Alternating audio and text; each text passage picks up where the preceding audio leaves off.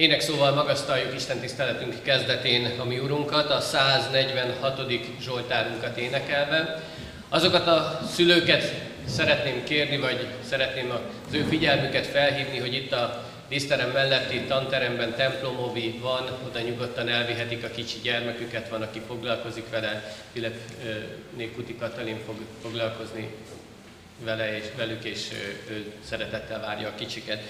A 146. Zsoltárunkat énekeljük, annak az első versét fennállva, a negyedik és az ötödik verseit pedig helyünket elfoglalva.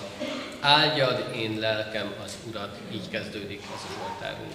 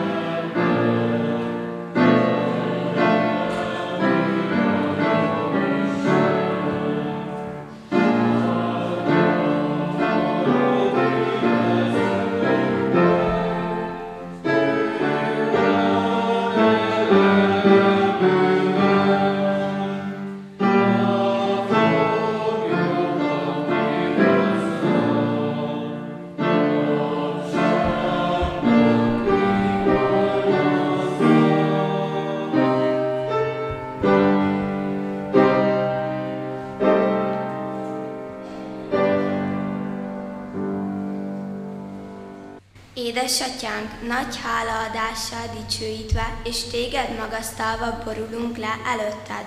Nem tudunk mást felsorolni, csak a te nagy irgalmadat és a mi nagy bűneinket. Atyánk, az emberek a mosolyunkat nézik, és örülnek neki. De te, Uram, látod, hogy időnként szomorú a szívünk. Félünk a szomorúságtól, pedig gyakran éppen akkor halljuk meg a csendben a hangod. Uram, taníts meg minket örülni szomorúságban a Te csendednek. Köszönjük, hogy segítségül hívhatunk Téged, és kérhetjük, hogy siess minket megsegíteni, mert megvalljuk, hogy nagy szükségben vagyunk. Nem külső anyagi szükségben, hanem lelki szükségben. Ajándékoz nekünk minden nap valami kis örömet, küldj hozzánk valakit, aki mosolyogni tud, aki vidító szóval érkezik, s ragyogó szemmel nézi útjainkat. Mutass nekünk minden nap valami szépet, hogy lelkünk örömmel gazdagodjék. Hálát adunk neked, hogy újra összegyűjtöttél. Köszönjük, hogy mellettünk állsz és segítesz mindennapi teendőinkben. Kérünk téged, Urunk, hogy könyörülj meg rajtunk, hiszen te látod egyedül és igazán a mi dolgainkat. Valljuk, Urunk, hogy Te előled, elrejtenünk semmit nem lehet, de add, hogy ne is akarjunk semmit elrejteni, hanem várjuk azt, hogy tisztíts meg bennünk, tisztíts meg bennünk, bennünket minden hiába valóságtól, hogy tekints a szövetségre, amelyet megkötöttél Jézus Krisztus által velünk. Köszönjük, hogy jöhettünk az elmúlt hét eseményei után hozzád. Köszönjük, hogy megtartottad életünket, testünket, lelkünket hordoztad, és elhordoztál bennünket minden bajunkkal, botlásainkkal együtt. Köszönjük, Urunk, hogy a gyülekezet közösségében együtt lehetünk családjainkkal, ismerőseinkkel. Add, hogy most is megértsük üzenetedet, akaratodat, azt nyitott szívvel hallgassuk, és örömmel tudjuk és akarjuk megcselekedni. Így légy itt közöttünk szent lelkeddel, és tégy minket együtt örvendező gyülekezetté. Amen. Hallgassa meg a gyülekezet Isten igéjét, amint megvan írva Lukács evangéliumának 12. fejezetében, a 13-tól a 21. versig tartó szakaszában. A bolond gazdag. A sokaságból így szólt valaki. Mester, mondd meg a testvéremnek, hogy ossza meg velem az örökséget. De ő így válaszolt. Ember, kitett engem bíróvá fölöttetek, hogy megosszam az örökséget. Azután ezt mondta nekik. Vigyázzatok és őrizkedjetek minden kapzsiságtól, mert ha bőségben él is valaki, életét akkor sem a vagyonna tartja meg. Aztán példázatot mondott nekik. Egy gazdag embernek bőtermést hozott a földje. Így gondolkozott magában. Mit tegyek? Nincs hova betakarítanom a termésemet. Majd így szólt. Ezt teszem. Lebontom a csűreimet, nagyobbakat építek, oda gyűjtöm be minden gabonámat és javamat, és ezt mondom a lelkemnek. Én lelkem, sok javad van, sok évre félretéve, pihány, egyél, igyál, vigadozzál. Isten azonban azt mondta neki, bolond, még az éjjel elkérik tőled a lelked. Kié lesz akkor mindaz, amit felhalmoztál? Így jár az, aki magának gyűjt, és nem Isten szerint gazdag. Amen. Amen. Isten tegye áldottá az ő igéit a szívünkbe, így figyeljünk az ő üzenetére, hallgassuk meg mindazt, amit ő számunkra a mai napon elkészített. Kedves testvérek, a, nagyon szépen felolvasták az igét a fiatalok, és nagyon szép imádságot mondtak, és mégis valahogy egy kicsit azt lehet érezni, hogy nincs minden rendben. Azért lehet ezt érezni, mert ez az ige szakasz, a legutolsó ige verssel, az így zárul, hogy így jár az. Ez egy érdekes mondat, nagyon sokszor halljuk, főleg akkor, amikor negatív dolgok történnek, hogy így jár az, aki nem tartja be a szabályokat, aki nem úgy teszi a dolgát, ahogy kell, aki nem úgy cselekszik, aki nem úgy gondolkodik. Így jár az. De vajon hogyan is jár? Vajon ez az ige mit mond arról, hogy hogyan is járunk mi? Azt mondja Jézus, hogy itt van egy gazdag ember, egy olyan valaki, akinek megvan mindene. Azon gondolkodik, és az jár a fejébe, hogy innentől kezdve tulajdonképpen most sok éven keresztül akár le is ülhetne egy fotelbe, nem kellene dolgoznia sem, mert megvan évekre mindene. Megvan minden luxus az életében. Akkor minek dolgozzon? És kiderül erről a gazdag emberről a legvégére, mire eljutunk a csúcspontig ebben a történetben, hogy ez az ember nincs telen. Jézus erre mondja azt, hogy így jár az, aki így gondolkodik magáról, és aztán rájövünk, hogy mégsem így van minden. Persze, ilyenkor aztán lehet mondani, hogy na most jönnek majd a szép szólamok arról, hogy eh, milyen az Isten szerinti gazdagság, eh, jönnek a szép szólamok arról, hogy eh, szegénynek kell lenni, szegénynek kell maradni, alázatosnak kell maradni, de nem erről van szó ebben az igében. Nem ezt akarja a szívünkre helyezni. Az Isten nem azt akarja, hogy mi mindig szegénységben éljünk. Persze mondhatnánk, hogy de hát akkor miről szól a keresztény önvizsgálat? Miről szól az, hogy keresztény emberként megnézzük azt, hogy mit, hogyan cselekedjünk? Hát nem arról, hogy az anyagi helyzetünket is belevesszük?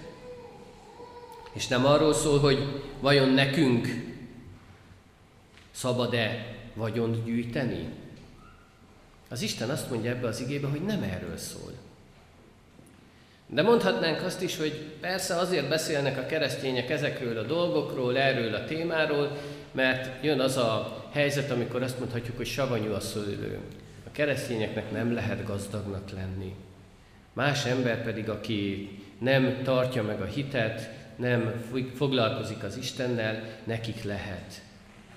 De nem erről szól ez a példázat. Sokkal másképpen kell látnunk mindezeket a dolgokat. Sokkal másképpen kell értenünk és éreznünk mindazt, amit az Isten a szívünkre akar helyezni. Volt egy tudós ember, úgy hívták, hogy Maslow, ő egy tézist állított fel. Kutatta az embereket, és kutatta az embereknek a motivációit, és kutatta az embereknek a szükségleteit. Megnézte azt, hogy mi az, ami motiválja az embert, hogy tovább lépjen, hogy előre lépjen. Ugye a gyerekeket nagyon sokszor motiválja az iskolában az, hogyha kapnak egy ötöst, vagy kapnak egy csillagot, vagy kapnak valamilyen dicséretet, akkor jobban oda tudnak figyelni a tanulásra. A pozitív megerősítés az motiváció lehet az ő számukra, de nekünk felnőtteknek is egy pozitív megerősítés ugyanilyen motiváló erővel hat. De ugyanakkor vannak szükségleteink, és ezeket a szükségleteket is szeretnénk, hogyha az életünkben kielégülnének, hogyha meg lenne, hogyha minden rendben lenne. És ez az ember ezt a kettőt vizsgálta együtt. Megnézte azt, hogy az embernek milyen szükségletekre vannak szükségei, és ha azokat megszerezte, akkor mi az a motiváció, amivel tovább tud lépni, ami más dolgot tud eléhozni, és másképpen tudja látni a dolgokat. És mindezt, amikor valamilyen eredményt ért el, akkor egy piramisban ábrázolta. És a piramis az úgy nézett ki, hogy a piramis alján volt az első vonal, vagy az első szakasz, ez volt az alap, és azt látta, hogy az embereknek legelső sorban ilyen alapvető fizikai szükségletekre van dolgok, vagy szükségletekre van gondjuk, az a legfontosabb számukra. Legyen mit enni, legyen mit inni, tudjunk aludni, és nagyon más nem is kell ide. Ezeket tudjuk megtenni. Kedves testvérek, ha belegondolunk, olyanok vagyunk ilyen helyzetben, vagy ezen a szinten, mint a kisbabák. Nekik nem kell más. Legyen mit enni, inni, és tudjanak aludni. Igen, ám csak az ember, amikor ezt eléri, akkor innen tovább szeretne lépni. És itt jön be az első motivációs szakasz, amit ő észrevett, hogy ha az embernek mindez megvan, akkor mit, mi az, amit akartok utána? És a második szinten azt láttak, hogy egy magasabb igény jelentkezik. Legyen most már valami más is az életemben. Mondjuk legyen házam, legyen munkám, legyen pénzem, legyen kocsim, és sorolhatnánk még, hogy mi minden. Olyan dolgok, amik az én kényelmemet, komfortérzetemet növelik. Amire azt mondhatom, hogy ebben jól érzem magam. Igen, ám csak az ember azt mondja, hogy még ez mindig kevés, de itt jön az, hogy ha magasabb szintre lép, akkor a harmadik szinten jelentkeznek az úgynevezett szociális igények. És ezen a, ezekben a szociális igényekben van benne az, hogy közösségnek lehessek a tagja, legyenek körülöttem emberek, legyen társaságom, legyen valami élményem is, lelki élményem. Miért fontos ez, hogy ezt lássuk? Azért, mert elég szomorú, hogy ez a szociális igény csak a harmadik helyre szorul. És az a legszomorúbb, hogy ha az ember még ezután is valamilyen igényt tud táplálni magában, még ezután is van motivációja, csak ezután jön az, amikor, hogy az ember mire is rendeltetett, mire is teremtett bennünket az Isten. És tulajdonképpen ez az ige erről a piramisról szól, hogy mi hogyan állunk hozzá az életünkhöz. Hogyan látjuk meg mi ezeket a dolgokat. A sorrendiség, ami érdekesebben. Legfőképpen a második és a harmadik szint közötti sorrendiség. De talán a negyedik szint, ha valaki eljut oda, annak is lehetne előrébb helye. Nagybandó András egy olyan humorista, aki nagyon sokszor írt gyerekverseket, és ő írta a egy gyerek szájába adva ezeket a gondolatokat a következőképpen. Első a munka, én a második. Apám csak megy, hajt, többről álmodik. Anyám meg főz, mos, esténként kivasal, cseppet sem érdekli, én mellém kihasal. Jövök majd, mondja örökké hiteget. Ó, bárcsak jönnétek, szeretlek titeket.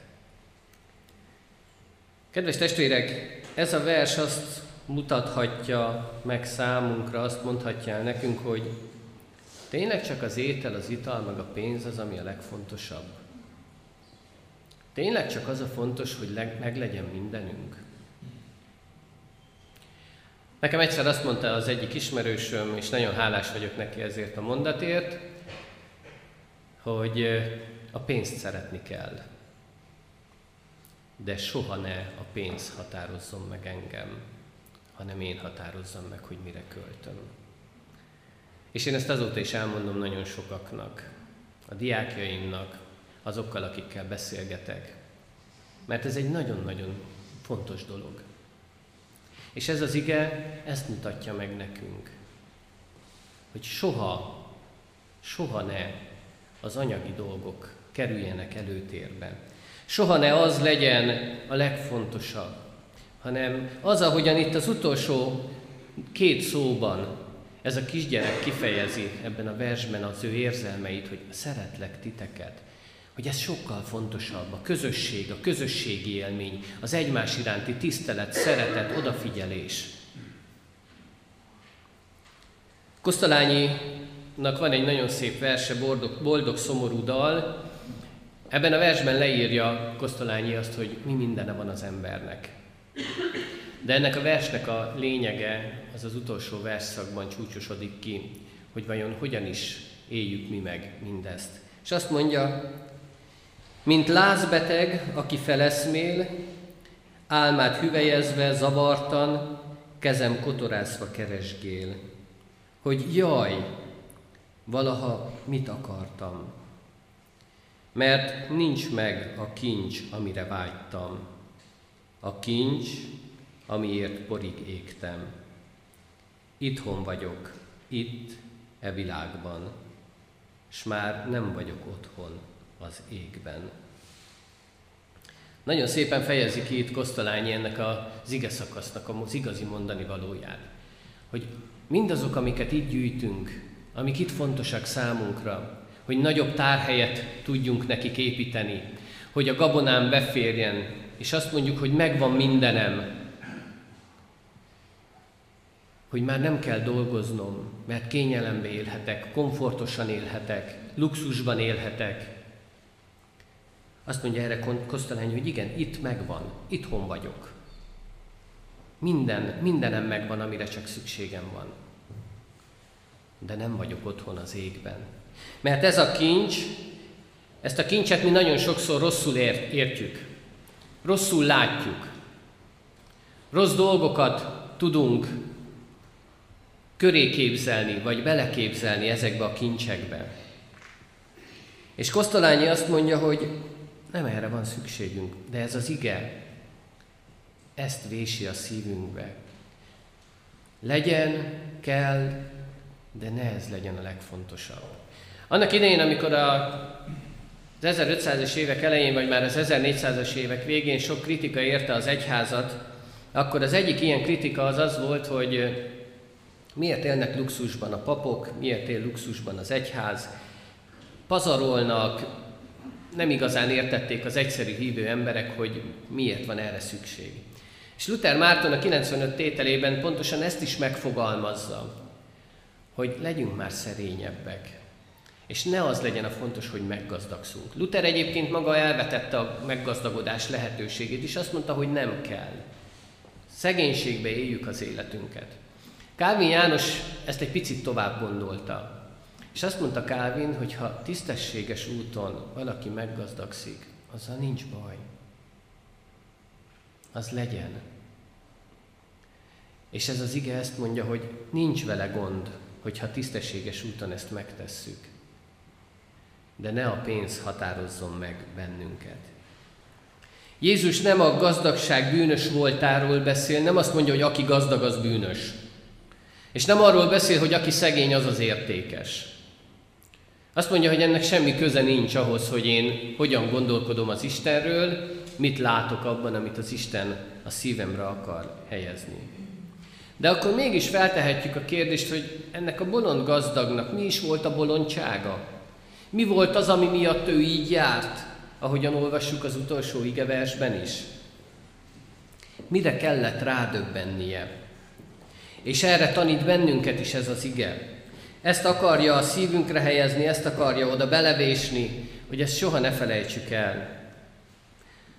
Azt tanítja, és arra kellett ennek az embernek is rádöbbennie, hogy a legdrágábbról feledkezett meg, az Istenről, a legdrágább kincsről, arról a kincsről, ami pótolhatatlan, amit nem találunk meg sehol máshol, csak Jézus Krisztusban.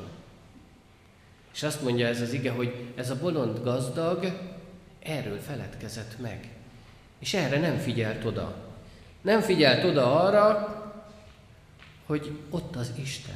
Ő csak azt látta, hogy kapott valamit, hogy neki javai vannak, hogy neki mennyi mindene van, hogy milyen jól termett az idén a föld, és mennyi gabonája van, nem fér be abba az épületbe, abba a csűrbe, ami neki van. Hát nosza, építsünk nagyobbat. Ez az ember nem látta az ajándékozót az ajándéktól. Nem vette észre, hogy az Isten milyen csodálatos dolgokat akart és akar adni neki. És nagyon sokszor járunk mi is így, kedves testvérek, hogy nem látjuk a körülöttünk lévő sok-sok ajándékból, meg ajándék mellett, hogy ott van az ajándékozó, az Isten. Nem olyan régen volt a karácsonyi ünnep, talán sokszor hallhattuk karácsonyi igehirdetések alkalmával, hogy karácsonyunk is már nagyon sokszor arról szól, hogy az ajándék mi, és nem arról, hogy ki az ajándékozó. És ez az ember, ez a bolond gazdag pontosan ezt tette, pontosan így élte meg. A mondatai, amiben, amit itt elmond, tele van mind-mind azzal, hogy nekem, enyém, én. Talán azt is mondhatnánk mai modern gondolkodásra, hogy kicsit egocentrikus ez az ember, kicsit önimádó. Nem számít neki semmi, csak az, hogy én. Nekem mi van, az enyém az sok. És ezekkel van tele a, a szóhasználata, és arra gondol, hogy én hogy oldjam meg mindezt, én hogyan gondoskodjam magamról, és nem veszi azt észre, hogy van egy gondviselőnk. Ő megfeledkezik erről a gondviselőről. Megfeledkezik arról a gazdáról, aki ott van és figyel ránk, és adni akar nekünk sok mindent. Kedves testvérek, ez a gazda, ez a gondviselő nem csak ajándékoz. Nem csak azt mondja, hogy tessék, itt van, és élj ezekkel, hanem ezen felül egy feladatot is ad, egy lehetőséget is ad, és mindezekkel együtt felelősséget is ad. Azt mondja, éljünk a javakkal, de felelősen tegyük, és másokat is erre intsünk. A feladatunk az, hogy hirdessük mindezt másoknak, hogy mások se essenek bele ugyanabba a hibába, mint amiben ez a bolond gazda beleesett. Mások se így éljék meg a gazdagságukat, hanem másképpen. Ez az ember kiszakad mind az emberi, mind az Istennel való kapcsolataiból. Csak saját maga akarja megélni mindezt. Arról beszél ebben az igében, hogy én lelkem. Meg akarja nyugtatni a lelkét. Mint sokszor vagyunk mi is így, amikor valami olyan dolgot teszünk, akkor egy kicsit megnyugtatjuk magunkat. Mindig találunk magunk számára valamilyen felmentést, valamilyen kifogást, hogy miért úgy tettük a dolgokat. És valahogy ez az ember is ugyanezt teszi, hogy én lelkem, nyugodj meg most már, hát megvan mindened. Hiszen annyi gabona termet, hogy ebből aztán évekig elélünk. Nyugodj meg én lelkem, te mindent megtettél, te jól csináltad a dolgokat. Te megadtál minden lehetőséget magadnak. De az a baj, kedves testvérek, hogy ez az ember összetéveszti a lelkét a testével. Mert az, amiről ő beszél, az nem a léleknek fontos, hanem a testnek. És ez a test az, ami mostanra szól, ami az itt és most, ebben a földi életben. És ez csak addig szól, ameddig itt vagyunk. És ez nem a lélek, hanem amiről itt beszél, ez mind a test. De az Isten az embert az örökké valóságra teremtette. És ez az, amit nagyon nehezen látunk meg. És nagyon sokszor nem is tudjuk összerakni, hogy hogy is van ez. Hogy most itt élünk, és az Isten örökké valóságot teremtett, teremtett bennünket, örök életet ad nekünk. Hogy is működik ez? Hogy is van ez? Azt mondja az Úristen ezzel, hogy úgy lássuk ezt a földi életünket, hogy ez része az örökké valóságunknak. És ahogyan itt élünk, ahogyan itt gondolkodunk, az lesz a jutalmunk az örökké valóságba. Úgy fogjuk megélni a dolgainkat, majd ott, ahogyan most itt döntünk, ahogyan most itt gondolkodunk, ahogyan most itt látjuk a dolgokat. Kedves testvérek, az Isten nélkül hiába is gondoljuk másképpen, nem lehetünk boldogak itt a Földön sem. Örömünk lehet, jól érezni, érezhetjük magunkat, de igazi boldogság Isten nélkül nincs soha a szívünkben. Isten szerint akkor ki is a gazdag? Ha ő ezt ezzel az igével kimondja, hogy nélküle nem lehetünk boldogok, akkor ki a gazdag? Az a gazdag, aki őt elfogadja. Az a gazdag, aki a kezébe helyezi az életét. Aki rámer bízni mindent, még a vagyonát is. És akinek az Isten lesz az első helyen az életében. A gazdag az, akinek hiába van vagyon a kezébe itt a földön, mégis az Istent tartja a legfontosabbnak. És meg lehet ezt tenni. Feltehetjük a kérdést magunknak, ha mindezt végig gondoljuk, a földi anyagi helyzetünket, a lelki életünket, a gondolkodásmódunkat, a hozzáállásunkat, mindazt, amit eddig már megéltünk az életben, feltehetjük a kérdést, Uram, szerinted én gazdag vagyok? Vajon milyen választ kapunk rá?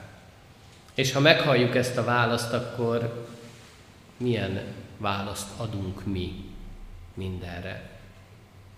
Hogyan fogunk élni a továbbiakban? Hogyan fogjuk látni saját életünket. Az Úristen arra hív bennünket, hogy ráfigyeljünk, őt tegyük az első helyre. És ha majd ez megtörténik, akkor minden helyre áll az életünkben. Vagy legalábbis látni fogjuk azt, hogy minden a helyén van. Mert most még sok mindent nem érthetünk, de úgy sok mindent másképpen fogunk látni. Uram, szerinted gazdag vagyok? Tegyük fel ezt a kérdést, és halljuk meg az Isten válaszát. Amen. Kedves testvérek, a hatodik D-osztály szolgálatát hallgassuk meg. Gyénekkel készültek, fogadjuk szeretettel az ő szolgálatukat. Szépen.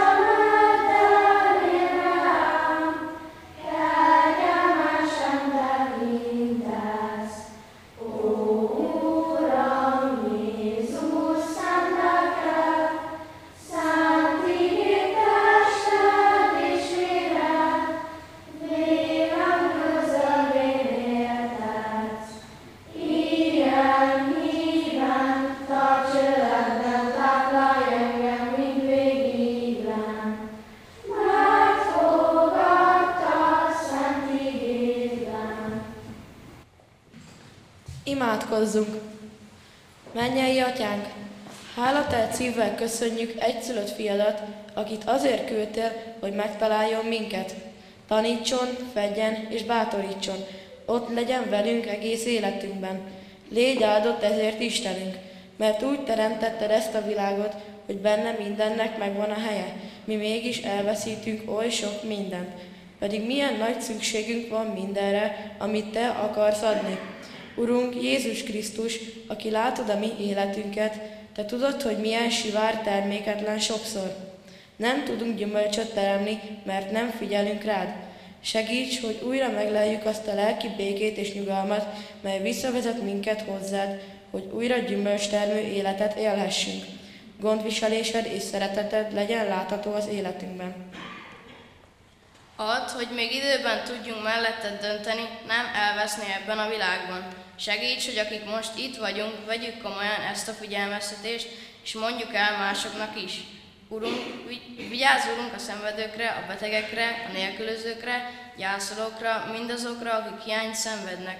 Add, hogy benne találják meg az erőt, türelmet, vigasztalást. Urunk, tekints igazalommal minden emberi közösségre, védelmezd a családokat, fűzd szorosra a szeretet kötelékét, engeszteld ki egymással a különböző nemzedékeket. Óvj meg minket minden veszedelemtől, és adj még kegyelmi időt a világnak, hogy minden ember üdvözöljön. Amen. Ti azért így imádkozzatok. Mi atyánk, aki a mennyekben vagy, szenteltessék meg a te neved, jöjjön el a te országod, legyen meg a te akaratod, amint a mennyben, úgy a földön is. Minden napi kenyerünket add meg nékünk ma, és bocsáss meg védkeinket, miképpen mi is megbocsátunk az ellenünk védkezőknek. És ne védj minket kísértésbe, de szabadíts meg a gonosztól, mert tiéd az ország, a hatalom és a dicsőség mindörökké. Amen.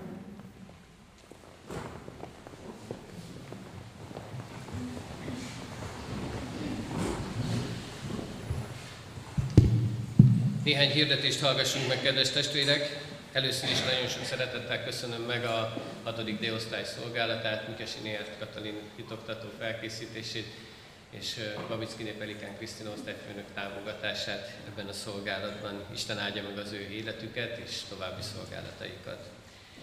A mai alkalommal még 17 órakor találkozhatunk itt a díszteremben, Isten tiszteleten hívogatunk szeretettel mindenkit. A kiáratoknál hirdetőlapokat lehet találni, vigyünk magunkkal, kísérjük figyelemmel a gyülekezet alkalmait, eseményeit, de a crack.hu honlapon, illetve a Facebook oldalon is nagyon sok minden látható, hallható, azt is nézegessük, azt is vegyük figyelembe. Ránk következő héten is ugyanígy 9 órakor, 11 órakor és 17 órakor Isten tiszteletekre hívogatjuk a testvéreket, jöjjünk, legyünk együtt. De hétközben is több alkalommal van házi biblióra, több helyen a város különböző pontjain, a hirdetőlapokban ezeknek a helyszíneiről tájékozódhatunk. Imádkoztunk és imádkozzunk továbbra is mindazokért, akik nehézségekkel, próbákkal küzdenek, akik gyászt hordoznak. Legyünk ott velük néhány vigasztaló szóval, de az Isten vigasztalását és erejét kérjük az ő életükben mert ez az igazi vigasztalás. Sírjunk a sírókkal, és örüljünk az örülőkkel, mert hogy öröm az, amikor valaki adományával is segíteni tudja az egyházat, így adunk hálát mindazokért, akik így tudnak cselekedni. A jókedvű adakozót szereti az Isten. Imádkozzunk azokért a családokért is, akik arra készülnek, hogy gyermeküket elhozzák a keresztség, hogy a keresztség sákramentumában részesüljön, legyenek minél többen ilyenek, akik fontosnak tartják ezt, hogy oda vigyék az Isten színe elé ezeket a gyermekeket, hogy a gyermekeknek a, a, az élete az Isten kezébe kerüljön, és ő vigyázzon rájuk.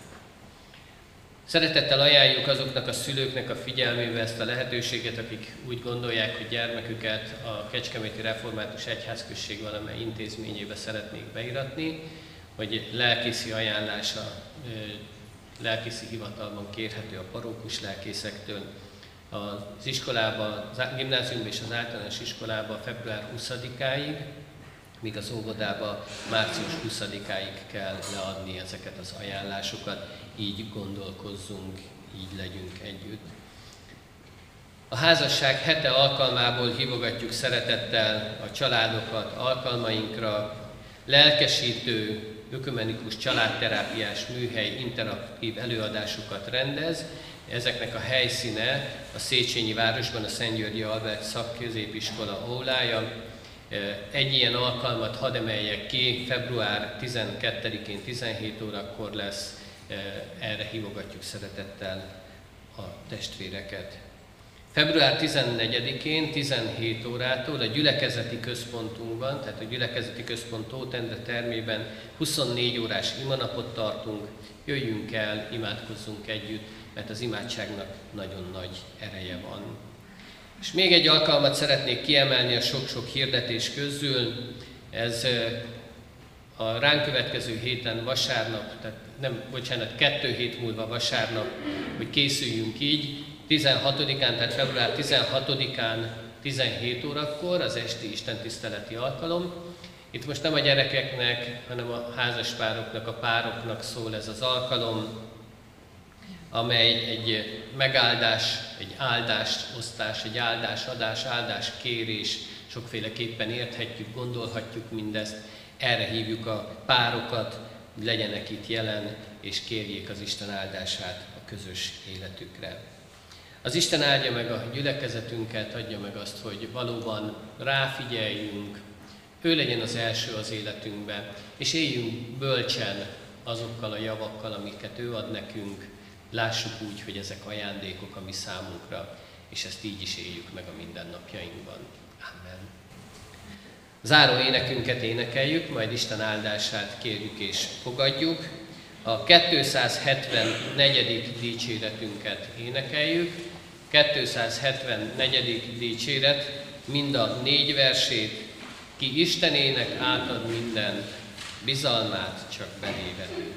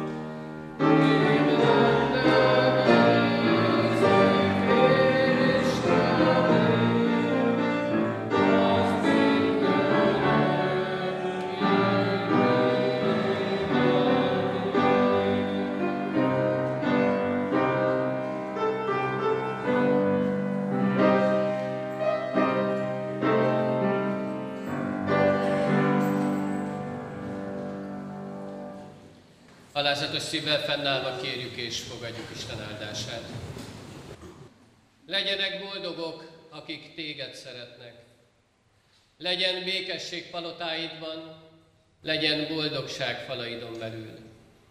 Testvéreimért és barátaimért mondom, békesség néktek. Mindenkinek áldott szép vasárnapot kívánok, áldást, békességet.